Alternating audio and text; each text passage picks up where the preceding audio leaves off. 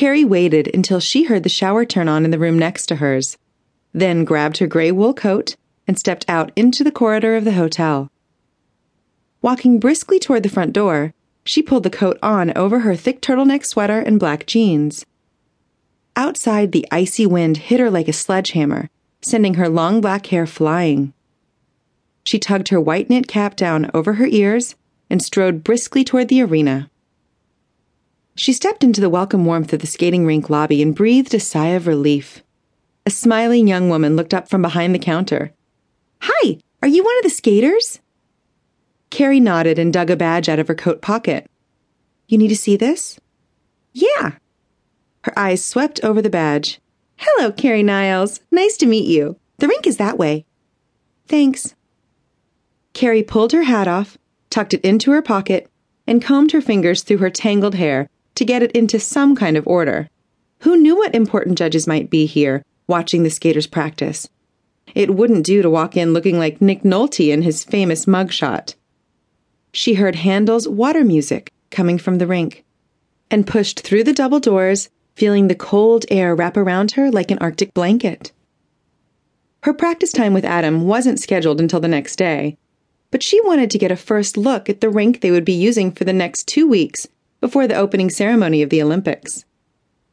A couple glided over the ice, practicing their free dance routine, and Kerry recognized the female immediately Elena Boyko the Russian ice dancing star. Why she was a star, Kerry wasn't sure. Yes, she was beautiful. No argument about that. She had that Grace Kelly princess thing going on.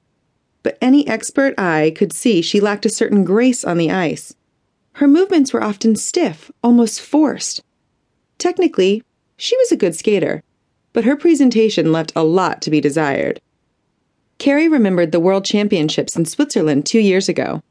Even though Elena had tripped on her partner's foot, they'd edged her and Adam out of a medal, and it still rankled. Under the lights of the rink, Elena's smooth chignon glowed white blonde. She had the tall, lithe body of a ballerina and the elegant neck of a swan. Even from a distance, Kerry could see her eyes were a deep lapis blue. She was, quite simply, breathtaking. Even in her practice attire, a plain gray leotard with a filmy chiffon shirt. Kerry's gaze moved to Elena's partner, and she caught her breath. She recognized the ice dancer with the intriguing scar across his face. Mikhail Kozlof. Two years ago, he'd been skating with Tanya Novakova. Kerry remembered reading in Skating World magazine how the director of the Russian Skating Association had teamed him up with Elena after the death of her partner, Ivan Rostropovich. She also seemed to remember the article had implied that he hadn't been exactly happy with the decision. The partnership had obviously done well for Elena. Kerry had watched their first competition together at Worlds in Cincinnati last March, where they'd won the silver. This year, they were favored for the gold. Kerry smirked. Good thing you've got Mikhail, Elena, or you wouldn't have a chance in hell. Her gaze followed Mikhail as he moved over the ice. There was something so arresting about him, something that went much deeper than his physical good looks. It was in the way he moved on and off the ice, the intensity of his expression as he skated. Something about him touched a chord inside her, made it hard to breathe.